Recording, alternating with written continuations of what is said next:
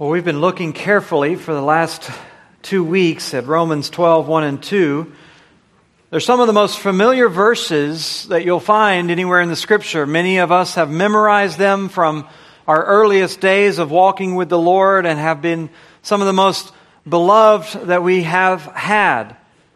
And we're coming to understand why they are so beloved, because they present and speak to one of the most important topics in all of the Christian life. They're dealing with the concept of worship. And as we've been seeing in the weeks past, this is an area of great confusion for a lot of people. They don't understand what worship is about. They don't understand when they come to a place like this and into a setting like this, they don't understand what they're doing, what they're trying to accomplish, what this is really all about. And so they're left to simply evaluate the experience based on whatever metrics they may have in their mind, whether it's their feeling, their past experience, their perception of what a church or all that stuff is supposed to be. The, the tendency, more often than not, is to evaluate it based on how you feel. When you leave, are you inspired? Are you, are you moved? Did you laugh? Did you cry? All of those things are the metrics through which most people gauge worship. If those feelings aren't right, then they conclude the worship isn't right, and they try to fix their worship by fixing the music or manipulating the experience or changing the environment or stimulating the sensory organs in other ways through lights, through smoke, through incense, through candles, through images, through statues, or whatever it might be. And all of this becomes the complex of Christian worship in today's society. But what we find as Paul addresses the topic of worship, what we find in Paul's words is very different in its focus.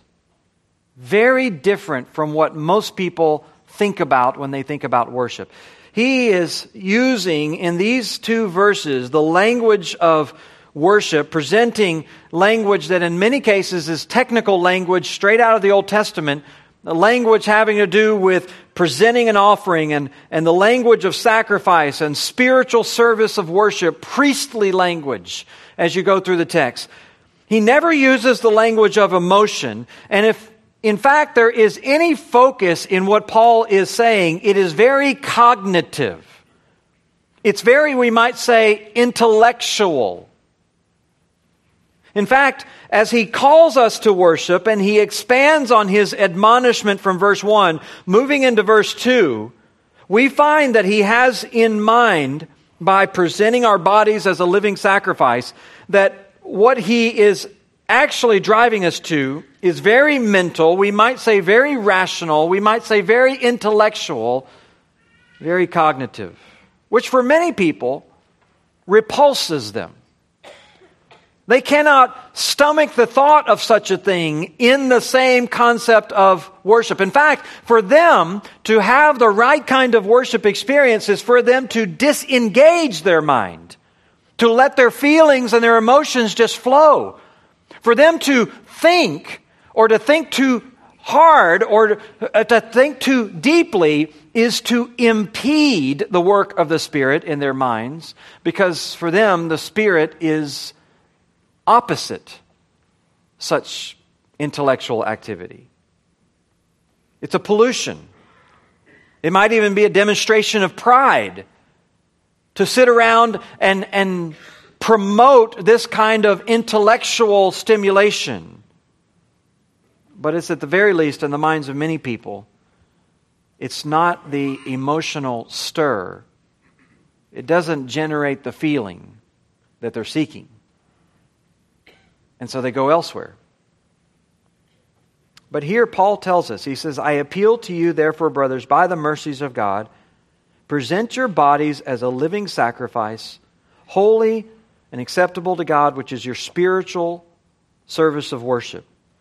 Do not be conformed to this world, but be transformed by the renewal of your mind, that by testing you may discern what is the will of God, what is good and acceptable and perfect. Here Paul's using this language of worship, but it's very much the language of cognition. It's concerned with our mind, with our thinking, with our discernment, with our evaluation, with knowing the right and the wrong, knowing the will of God, knowing what is good, knowing what is acceptable, knowing what is better and what is not. And this, for Paul, is the world of worship. Now, don't misunderstand me. I'm not saying that worship is merely intellectual. I'm not telling you that it should be all intellect and no emotion, and I'm not advocating that our worship should be cold and unfeeling, or that we should be overly stiff or indifferent or undemonstrative or unexpressive in our music or whatever it might be. In fact, I think that we need more of that. I think we ought to embrace the concepts that move us and the beauty that is all around us and the way that we create beauty and all of those things. But what Paul is emphasizing here, what we ought to realize is that those emotional expressions may or may not come in worship, but they're not the essence of worship. They're not the source that energizes our worship. What energizes our worship is what takes place through our worship in our minds. And the deeper you explore the truths that are pressed into your mind through worship, the deeper that you explore the truths that Paul has in mind or that the Scripture unfolds for us, the deeper you go into that, the more likely you are to respond emotionally. See, people just want to manufacture the emotions but bypass the thinking. In other words, they want to generate a false worship. Worshipping worship instead of worshiping God. But Paul's not calling us to do that. He understands if there is emotion, the kind of emotion God's looking for is the kind of emotion that responds to a greater understanding of Him, a greater depth of truth. Now, just before we get into the details of what Paul has to say to us, let me take you for a moment to a scene of worship, to a worship experience, and one that I think perfectly illustrates everything that Paul's saying to us. It's found to us in the Old Testament prophet Isaiah, in Isaiah chapter six. Isaiah chapter six, the scene is the temple. And there's debate about whether or not this is a vision or an actual experience. We're not going to settle that debate here this morning, but clearly it's a worship experience that in uh, Isaiah's mind is taking place in the temple. And listen as he describes this, because the scene is the temple, the source of this worship is a renewed understanding or a deeper understanding of the God he's worshiping in a way that he's never understood it before. He says in Isaiah six verse one, "In the year that King Uzziah died, I saw the Lord sitting upon a throne, high and lifted up, and the train of his robe filled the temple. Above him stood the seraphim. Each had six wings. With two he covered his face. With two he covered his feet. With two he flew. And one called to another and said, 'Holy, holy, holy is the Lord of hosts. The whole earth is full of His glory.' And the foundations of the threshold shook at the voice of Him who called. And the house was filled with smoke." And then Isaiah says in verse five, with what must have been an outburst of emotion, an emotional response, "Woe is me. I am lost, for I am a man of unclean lips, and I dwell in the midst of a people of unclean lips, for my eyes have seen the King, the Lord of hosts." The language there is really hard to capture in translation because he's using a word for absolute obliteration. He's using perhaps one of the strongest Hebrew words for being undone, for, for making something go from existing to non-existing. I am pulverized, crushed, we might say, falling to pieces, weeping, no doubt, falling on the floor, feeling the weight of his sin, not knowing anywhere to turn. He was overcome with emotion. Why? Because of what he had learned about God. And there's this outburst. And you'll see in verse seven, it comes also with an understanding, a renewed understanding of God's mercy, because as he feels all of this, he understands God's holiness in a way he's never understood God's holiness, and he feels himself so filthy in light of this holiness. But in verse six, one of the seraphim flew to me, having in his hand a burning coal that he had taken with tongs from the altar, and he touched my mouth and said, "Behold, this has touched your lips, and your guilt is taken away, your sin is atoned for."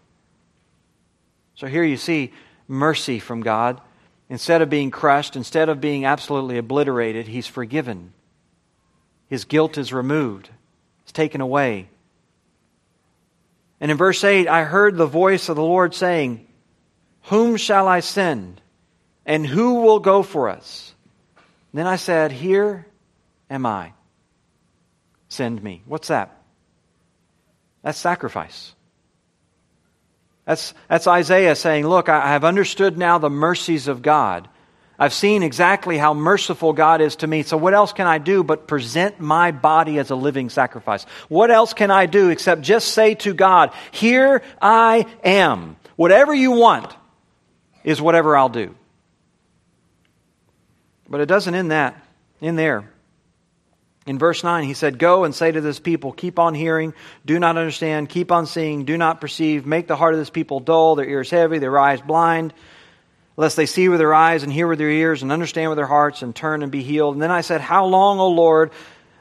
And he said, "Until the cities lie waste without inhabitant, until houses without people, then the land is a desolate waste. And the Lord removes people far away, and the forsaken places are as many, are many in the midst of the land. And though a tenth remain in it, it will be burned like a terebinth, like an oak whose stump remains. It will be felled, and the holy seed is in his stump." So God is basically spelling out his mission. God's saying, look, this is what you're going to do. This is the way people are going to respond. This is the way you need to be prepared. This is how long it's going to go for. This is what it's ultimately all about. In other words, he presents himself as uh, to God as a living sacrifice, as an instrument, and God says, okay, this is what I want you to do. This is my will. This is the way that you need to follow me. Now, back in Romans chapter twelve, this is exactly what Paul wants for us. This is the worship experience he wants for you and I. He wants us to understand worship. He wants us to understand that the right kind of worship is going to have its, its motivations in the right place. It's going to have the right kind of presentation of ourselves. And he wants us to understand that it's going to have as its ultimate and primary result, primary evidence, a cognitive comprehension of the particulars of what God would want you to do. It's going to result, in other words, in a clearer and clearer understanding of the will of God. Before we get to that in verse two, though, just to retrace where we have already began, began, began, Paul told us, you remember it as we saw in past weeks, that in order for our worship to be genuine, to be authentic, in order for it to be the kind of Christian worship God is seeking, first of all, it has to have the right motive. It must have the motive of God's mercy. This is his opening appeal. He appeals to us in Romans twelve one, by the mercies of God, or in the particular case of Romans, based on all of the doctrinal truth that we have studied for the last year and a half, the truths of election and redemption and justification. If that understanding isn't there, if that depth of understanding and that motive of God's mercy isn't there, you will have a hard time maintaining any level of worship. If you are not overwhelmed this morning by your weakness and your sinfulness and God's mercy, you're going to have a hard time having any kind of meaningful worship experience. And to the extent that you understand the truths of those of those uh, doctrines, to that same extent you will have Christian worship. Which leads, secondly, to then the central activity, which is the sacrifice of self. Paul says, because of these mercies, he pleads for us to present our bodies as a living sacrifice, holy, acceptable, which is your spiritual worship. Key idea is sacrifice. As we noted last week, this is really, this morning, not about what you get, it's about what you give. This isn't about what you get out of this morning, it's about what you give. It's about sacrifice. And Paul is calling on us to lay our bodies, our whole lives on the altar to God. Our lips, our hands, our hearts, our ears, our eyes, everything that we are, for whatever He desires to do with it. Thirdly, this takes us to verse two and to what Paul tells us is the unmistakable result of all this, the unmistakable evidence of this genuine worship.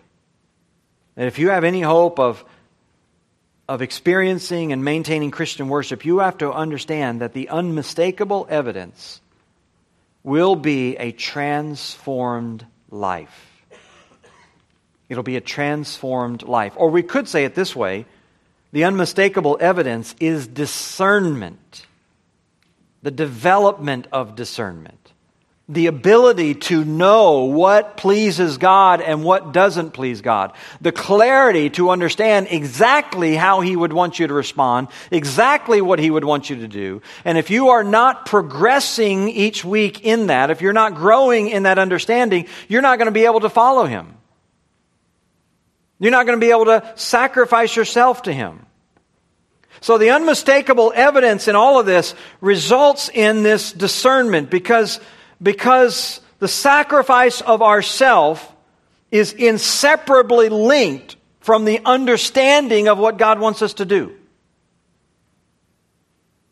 And so Paul says, ultimately, this is where you're leading. Or another way to say this, this is how you can evaluate your worship. This is how you can evaluate your worship.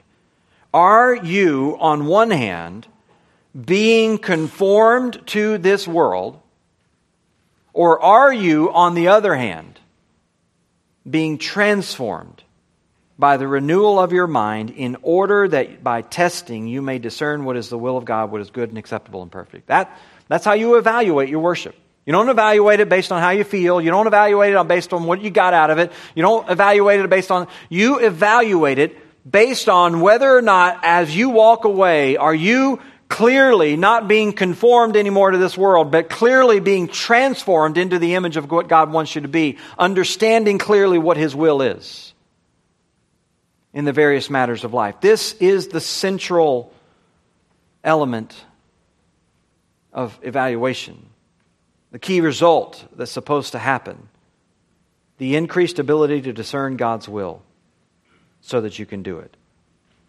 And to understand God's will more clearly, you have to have two things. First of all, you have to have exposure to the dangers of worldly thinking. And secondly, you have to have exposure to the mind of Christ so that you can constantly be transformed out of the mold of the world and into that image. You can't have one or the other and really be accomplishing what God wants you to accomplish. You can't really have just this drumbeat of, of uh, do not do this, do not do that. You can't have just a list of, of legalistic uh, standards that you're going to just dress yourself with and you're going to be uh, the good Christian boy or girl. You can't have that and assume that you have achieved the standard of Christian worship. On the other hand, you can't have just the giddiness of celebration without the stern warnings about being conformed to the world. Paul says we must have this if we are to worship God or have the result flowing out of our worship that is necessary. This kind of transformed life. And he gives us the process, if you will, in three steps. Uh, the main uh, section here in verse two kind of lays out these three steps. And, and the problem is not that this, this process is complex. It's not that it's difficult to understand. The problem is that no one associates it with worship. They all think it's something to be done on a Bible study night or a Wednesday night class or something like that. No one associates it with worship. They think worship is about singing and feeling and dancing and swaying and smokes and light and all that other stuff. And so all the stuff that goes into the name of worship in a building or buildings all across this nation and around the world have little or nothing to do with the process Paul's talking about. People associate all kinds of things with worship, but not with the things Paul mentions in this verse. And so whatever is going on has little hope of actually producing genuine Christian worship. Now, we could break this down and say that worship produces this transformed life by doing these three things. We've already seen that it has to have the right motive of God's mercy. We've already seen that it has to have the central activity of presenting yourself. But, but beyond that, it, that sacrifice of ourselves is going to yield itself in a transformed life when we have these three elements. First, look, we must constantly be explaining the dangers of worldly thinking. You have to. You can't just present a, a uh, rosy picture of religion without framing it against the context and the backdrop of the dangers of worldly thinking. And so in our worship, in our songs, in our public reading of Scripture, in the things that we say in, in the Uh, platform here, in the ways that we worship God, all the other ministries that take place here on a Sunday morning, or honestly, even in what you're doing daily, in your time in the Word of God, there must be a constant reflection and contemplation of the dangers of worldly thinking, the, the, the various ways and the manners in which worldly thinking is seeking to trap you and to get you to join in with its rebellion against God. Now, when we're talking about worldly thinking, don't associate that with things of the world. We're not suggesting that it's dangerous and bad to think about things of the world. Sometimes that's necessary. In fact, it's good. It's good to think about those things. It's good to plan. It's good to uh, be a steward of resources that you have. It's good to think about people, and it's good to think about even the creation that God has created for us to enjoy. We're not saying that the material world is bad and that somehow you just have to sort of think about the immaterial or the ethereal world. We're not suggesting that to think about responsibilities related to your home or your family or your job are inherently unspiritual, so that all you can do is ponder the abstract. God created this world, and He created it good, and He created it for us to enjoy. And not only that, God created you to work. He created you to do something. He created you to go out and express this worship of God in the dominion that you bring to whatever you're, you set your hands to, bringing order out of chaos or beauty out of ugliness or progress out of decline. And so it's altogether appropriate for you to think about worldly things in that way. In fact, you ought to want to understand God's will in all of those things as an act of worship. Scripture tells us to gaze upon the handiwork of God. The heavens declare the glory of God. The sky proclaims His handiwork. And so whenever you are looking at creation, whether through a telescope or a microscope, you're studying it, you're marveling at it, you're trying to utilize it in whatever way to bring good and blessing to other people. You do all of that because God has given you this creative impulse. And when He made you in His own image, you do all of that, and you do it as an act of worship to God. So to speak of the danger of worldly thinking doesn't suggest that when you are worshiping God, you should feel guilty when you're thinking about these other things, decorating your home, cleaning up the dishes, or you should feel guilty about thinking about your job. You need to think about all those things. Those are necessary. Those are good. They need to be redeemed. Paul doesn't want you to stop thinking about all those things, but he wants you to start thinking of them in the right way. He wants us to think the right things about all that stuff. He wants us to think with discernment. When Paul says, do not be conformed to this world, when he's asking us to do that, what he's talking about is the unseen, invisible system of beliefs and opinions that dictate the behavior and worldview of everyone around you.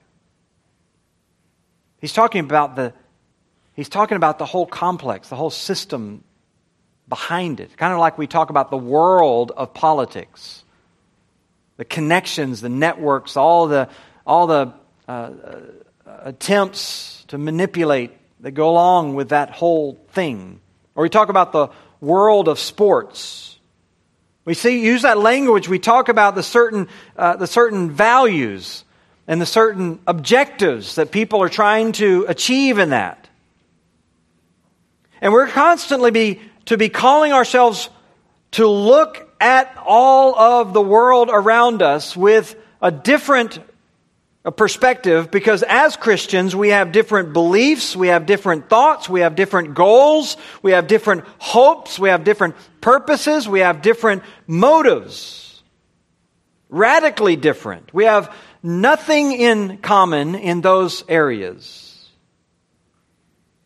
We may work together, socialize together, play together, study together with unbelievers, and the Bible certainly doesn't forbid us from doing that. We're to be aware, however, that as we do that, there's a danger in the floating mass of opinions, in the way that all of this operates around us. And what Paul's calling for us to do is to not be conformed to that mass of opinions, to that system of ideas. If for no other reason, because that system that just is left in so many ways unstated, assumed, or implied, that system is under the direct influence of Satan. Satan, we're told, First John five nineteen, has the whole world under his power. We know that we are from God, but the whole world lies under the power of the evil one. The whole world lies under his sway. Or Paul tells us in Ephesians two that unbelievers follow, quote, the course of this world, following the prince of the power of the air, the spirit that is now at work in the sons of disobedience. The, the prince of the power of the air is the one that this world is following. Or in Second Corinthians chapter four, verse four, he calls Satan the god of this world. He's the one who's reigning over this world. So the whole thing is the world of Satan. We're not talking about the physical world. That's not his. We're talking about the governing system of thoughts and beliefs and opinions that are out there. And it is the prevailing value system that governs the whole thing. We're not supposed to be conformed to it. We're not supposed to be conformed to its ambitions, to its purposes, to its moral standards, to its level of honesty or greed or its ideas about religion or sex or relationships or whatever it is, how it measures greatness, how it measures smallness. We, we don't conform ourselves to any of that. Instead, we're constantly exposing it, explaining the dangers so that we are not sucked into it. We should be continually confronted with the impossibility of living in both worlds. You can't. You can't live in both. You can't shuttle back and forth. You can't be in God's world here for three hours on Sunday morning and Satan's world the rest of the week. You can't be conformed to his world during the workday and your world or God's world in the evening when you're with your family. You can't do that. You can't live in both worlds. You can't serve two masters. Because one is full of lies, one is full of truth, one is governed by Satan, one is governed by God, one is defined by darkness, the other is defined by light. And to not be conformed to the pattern of the world is a tremendous challenge. Because you are bombarded. You are bombarded through the week. Constantly with worldly opinions, with worldly chatter, with worldly attitudes, with its entertainment, with its commercials, with its peer pressures, with its sense of shame, with its threats and intimidation. And so it's a tremendous challenge for you and I not to be conformed to this, one of the greatest challenges that we have. But it's also one of the greatest sources of joy and peace and usefulness to the Lord when we resist it. Constantly allowing ourselves to be transformed so that we can be used by God. You know, Paul asks in Second Corinthians chapter six, what fellowship does light have with darkness? And what accord does Christ have with Belial? Christ with Satan? What, in what ways can they work together? What portion does a believer share with an unbeliever? The obvious answer to all those questions is none. There is none. He's not talking about the superficial connections that you have. He's not talking about the superficial links. He's talking about the system of beliefs. You will obviously work together, play together, Uh, maybe associate together in some sort of superficial way, but when it comes to linking your heart and mind, you cannot. In fact, earlier in the context, Paul says, do not be yoked together with unbelievers. It comes from an image of agriculture where people would take a plow and they would hook it up to an animal, a beast of burden, and in order to make better headway, in order to get things done in a quicker way, what they would do is sometimes they would take a yoke, a piece of wood, and, and link up two animals to pull stronger on their plow. But what Paul is saying, he's really pulling this out of the Old Testament. You wouldn't want to hook two different kinds of animals. You wouldn't want to hook a, a mule and a horse. You wouldn't want to hook a horse with an ox. You wouldn't want to hook up two unequal animals. Why is that? Well, because they have different natures, because they have different uh, even uh, body types. They have different gaits, even in their walk, in their stride. And so what you're going to have is you're going to have constantly, uh, a farmer would know this, you'd have constantly one animal pulling off to the side. It's incredibly difficult to plow a straight row whenever you're linking these two unlike animals together. And so Paul is urging the Corinthians not to imagine that they're going to somehow do the work of God better by linking arms with unbelievers, by linking arms with the world, that somehow they'll plow a row faster that way. Well, in the same way, we can't expect that by dabbling with and toying around with worldly thinking that somehow we will get by or make progress in our conformity to God, or that our worship will be useful. It's foolishness. Because we're talking about profound differences. In fact, it's not just differences. It's opposition. There's hatred between these two ways. That's what the Scripture says. John tells us, John three nineteen, when he's talking about the coming of Christ, this is the judgment, that light came into the world, and that people loved the darkness rather than the light because their works were evil. And everyone who does wicked things hates the light. And it doesn't come to the light, lest their works should be exposed. But whoever does what is true comes to the light, so that it may be clearly seen that his works have been carried out in God. They hate it. They hate your way of thinking. They hate the way of the Scripture. They do not want to hear it. They do not want to be uh, have it imposed on them. They do not want to have it exposed to them. They don't want to have to deal with it. And so the pressure is for you to conform to their ways, because there's animosity. And you're supposed to govern your life that way. Jesus said, "The world hated me. It will also hate you." Words of Christ. We don't like to be hated. We don't like to be singled out for scorn. None of us goes to a party.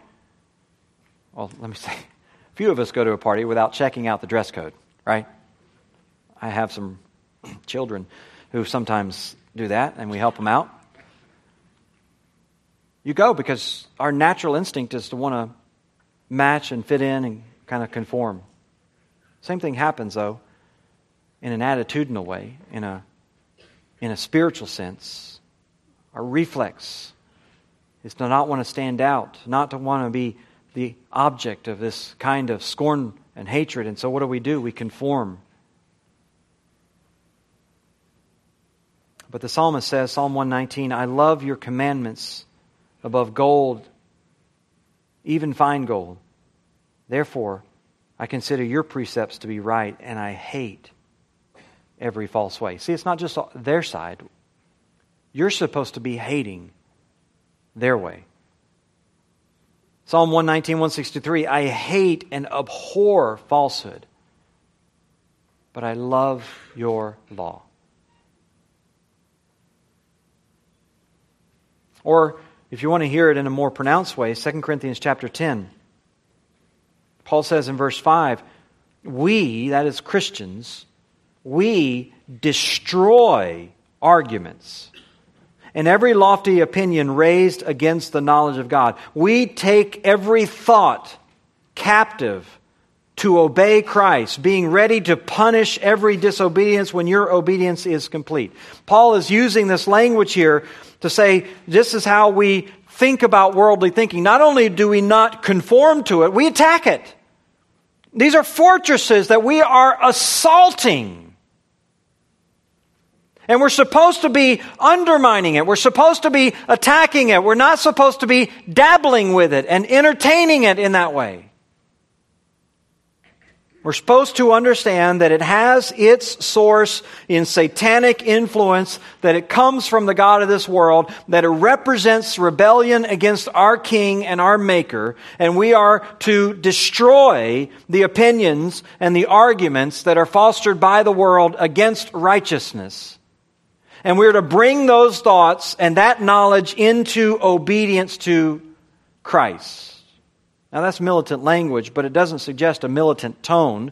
It's not calling us to be argumentative or belligerent. In fact, in the very same chapter, Paul twice refers to his own meek and gentle manner of speaking, which was sometimes misunderstood by his opponents. But even with a gentleness in our speech and a gentleness in our tone, Paul says we need to be assaulting worldly thinking. Because we understand, James four four says, that friendship with the world is enmity with God. And as he says in the second half of that verse, anyone who desires to make himself a friend of the world makes himself an enemy of God. Can't have it both ways. You can't play the game. This, unfortunately, is not the way people orient their worship. That is not what they're thinking whenever they put together their set of songs or their program for Sunday morning. That is not what the aim is. The modern church, if anything, is in an all-out effort to embrace the culture, embrace the world, to dress itself as like the culture as it can.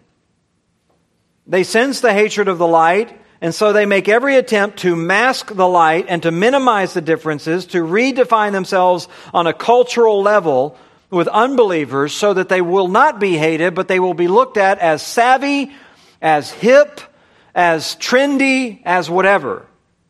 And the whole mantra of the modern church is that the unbelieving world must first feel that they belong in order that they might eventually believe. The, the belonging before believing is the basic philosophy of ministry that drives the modern church. And so there's this effort to minimize the difference, not to confront the cultural attitudes, not to warn of the dangers, not to present the offensive ways, not to provoke the inherent hatred that is there. And they make all of this effort to remake the church in the image of the world.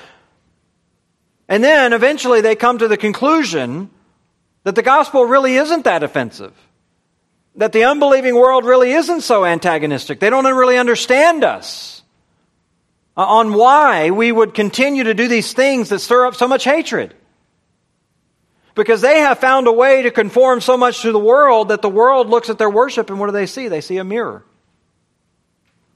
In fact, in many cases, when you show up at a church these days, what you actually hear are the world's songs.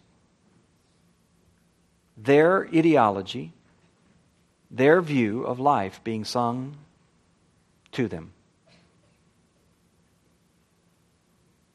And Paul's asking, what fellowship does light have with darkness?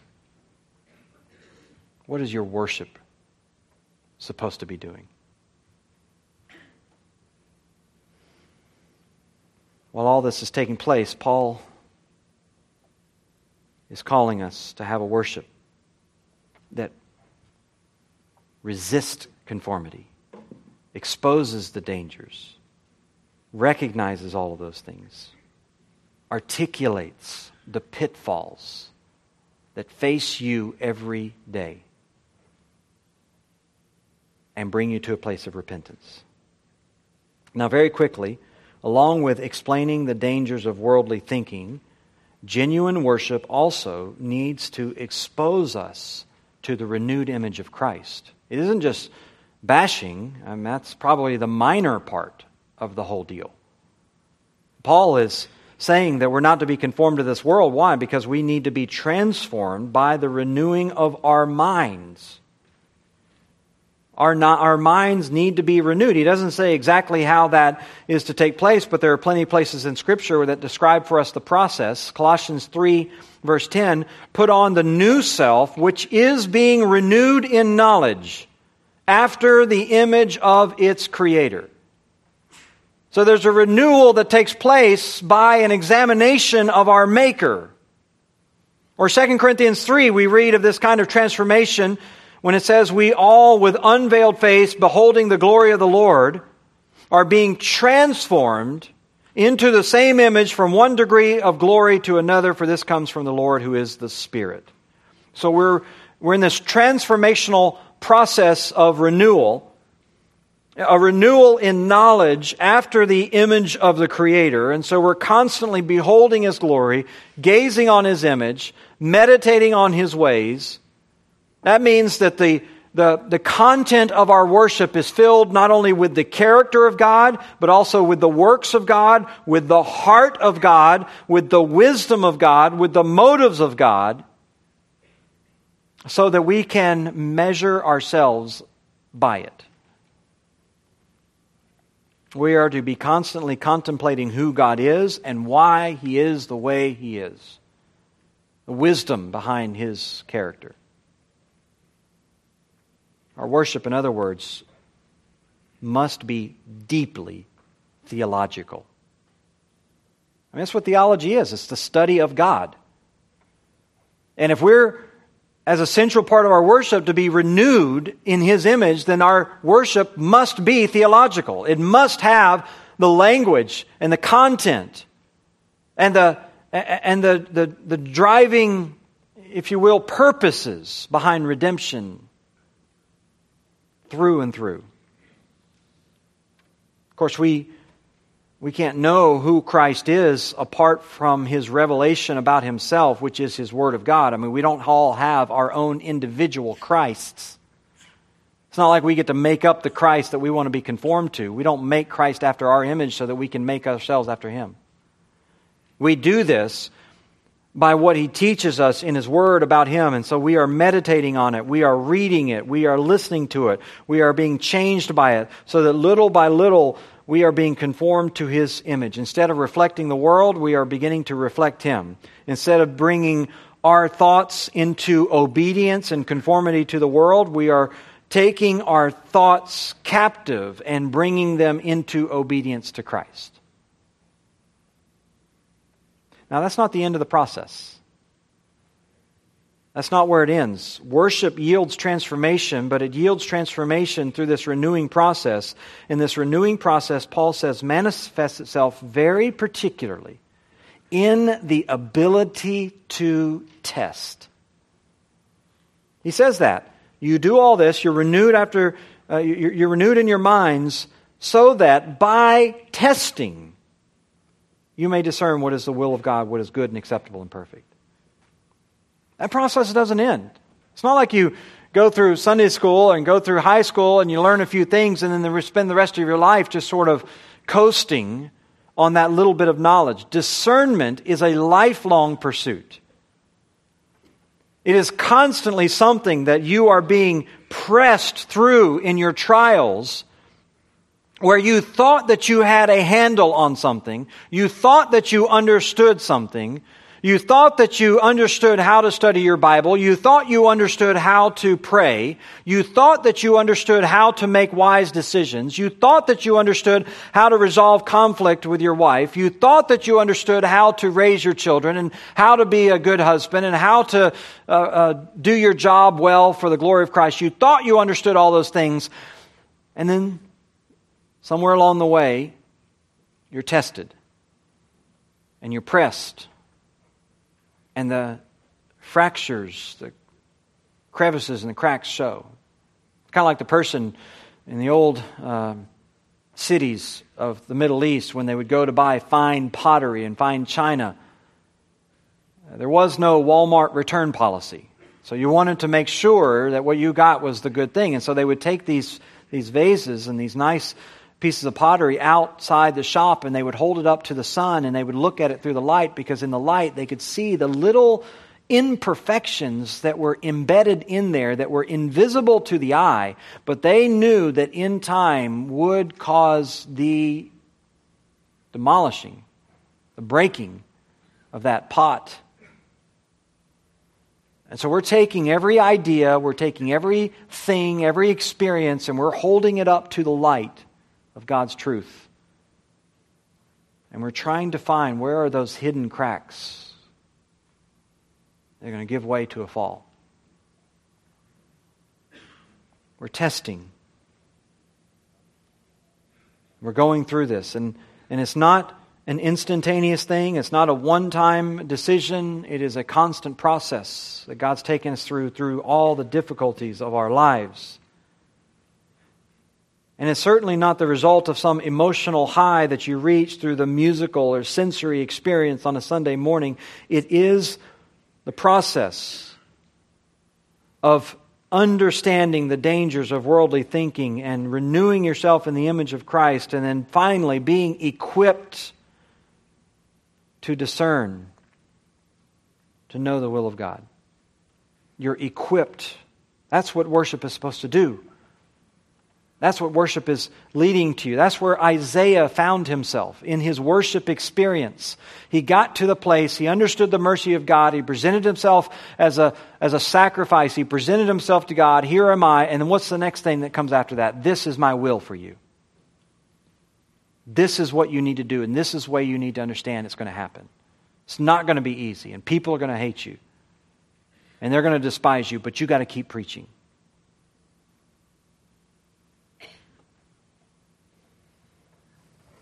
We have to have this if our worship is going to be genuine.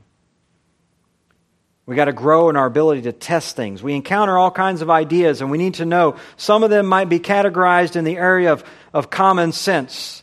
that just through life and experience, people just learn certain lessons the hard way.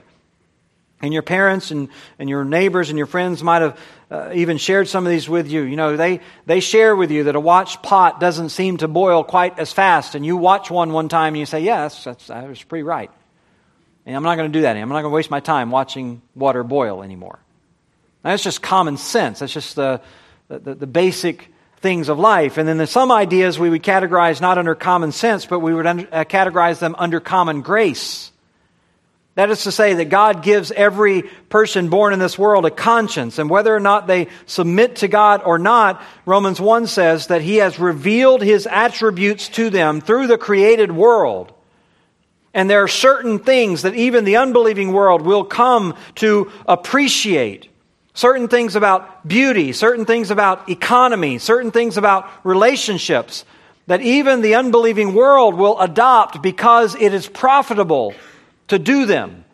They, they have a sense of what God's Word says, that a lazy man doesn't tend to get ahead in life, and so they appreciate hard work the way that Scripture would admonish us to.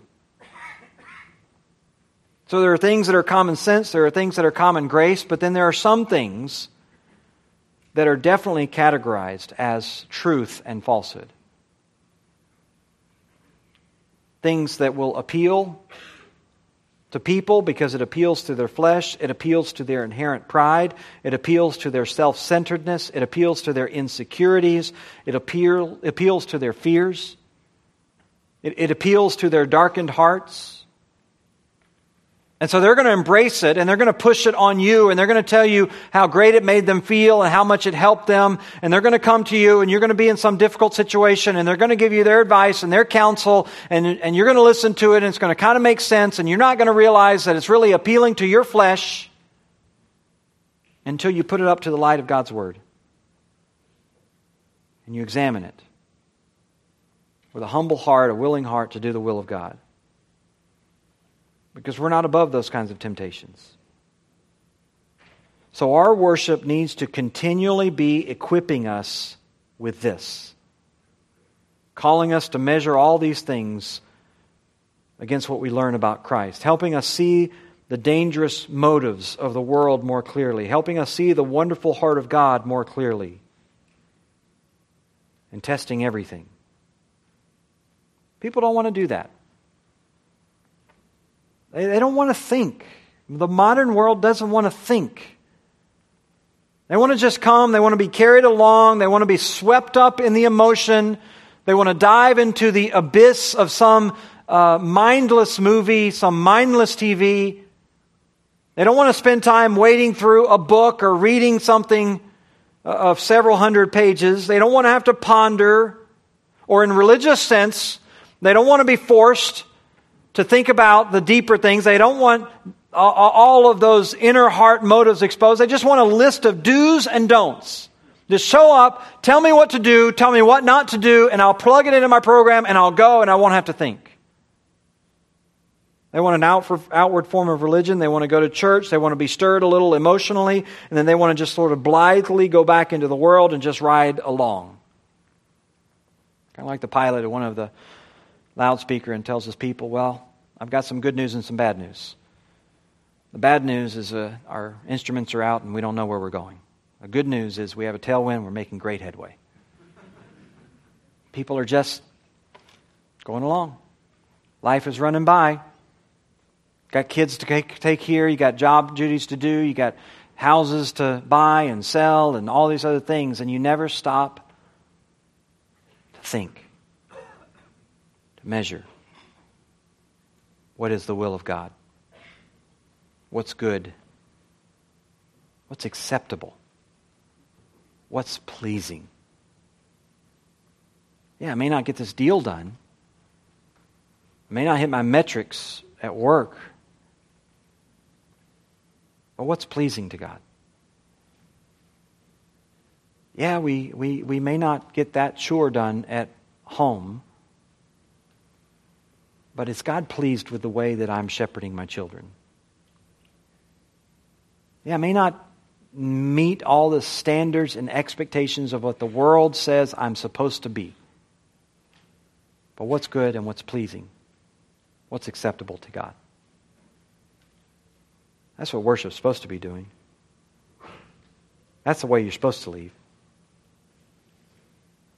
You're supposed to leave presenting yourself to God. Here am I. Whatever you want. Here am I. And now, God, help me to see the ways that I'm being conformed. Help me to resist that. And help me to be like you. Let's stand together and we'll be dismissed with a word of prayer. Father, we certainly want to be moved with conviction. We want to feel our hearts torn over sin and hard-heartedness and prayerlessness and all those things.